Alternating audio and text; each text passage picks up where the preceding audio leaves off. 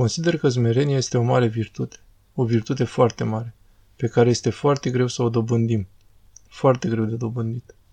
Putem vorbi despre ea, însă consider că este un pic de neatins. Adică smerit, din punctul meu de vedere, este acel om care crede că toți ceilalți sunt mai buni decât el. Acest lucru este greu să-l admitem.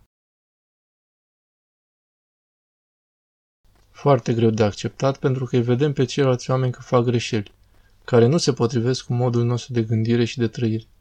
Prin urmare, ca să putem să devenim smeriți, va trebui să acceptăm pe toți oamenii așa cum sunt și să spunem că aceștia sunt mai buni decât mine, chiar dacă nu-i pot înțelege.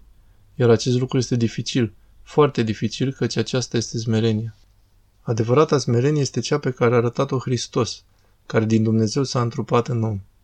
Pentru noi, ca să spunem că ne smerim, este doar această cale să credem, pentru că ne cunoaștem foarte bine pe noi înșine cine suntem. Să credem că toți ceilalți oameni sunt mai buni decât noi.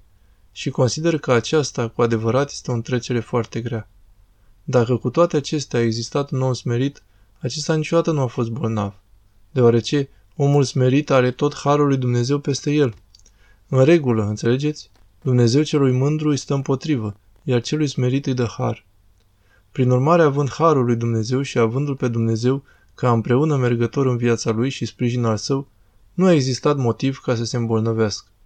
Boala este, precum am spus, un suiș către cel pe care Dumnezeu ne-o dă ca noi să ne revenim, să ne putem pocăi și să câștigăm raiul. Dragostea este alfa și omega pentru tratarea bolnavilor.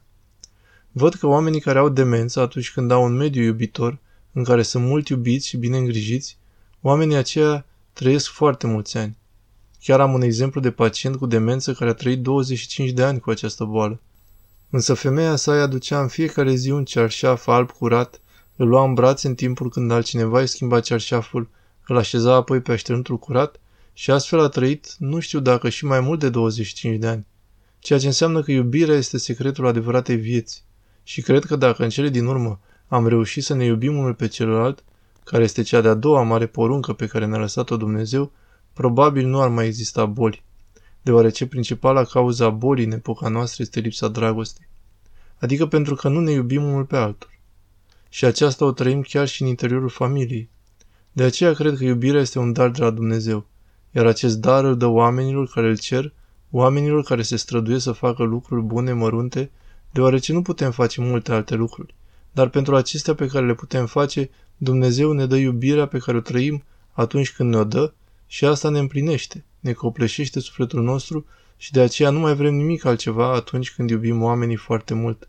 Nu ne lipsește nimic, nu suferim de boli pentru că suntem împliniți, nu ne lipsește nimic, nu ne plângem, nu ne stresăm, nu ne supărăm. Iubirea satisface toate nevoile.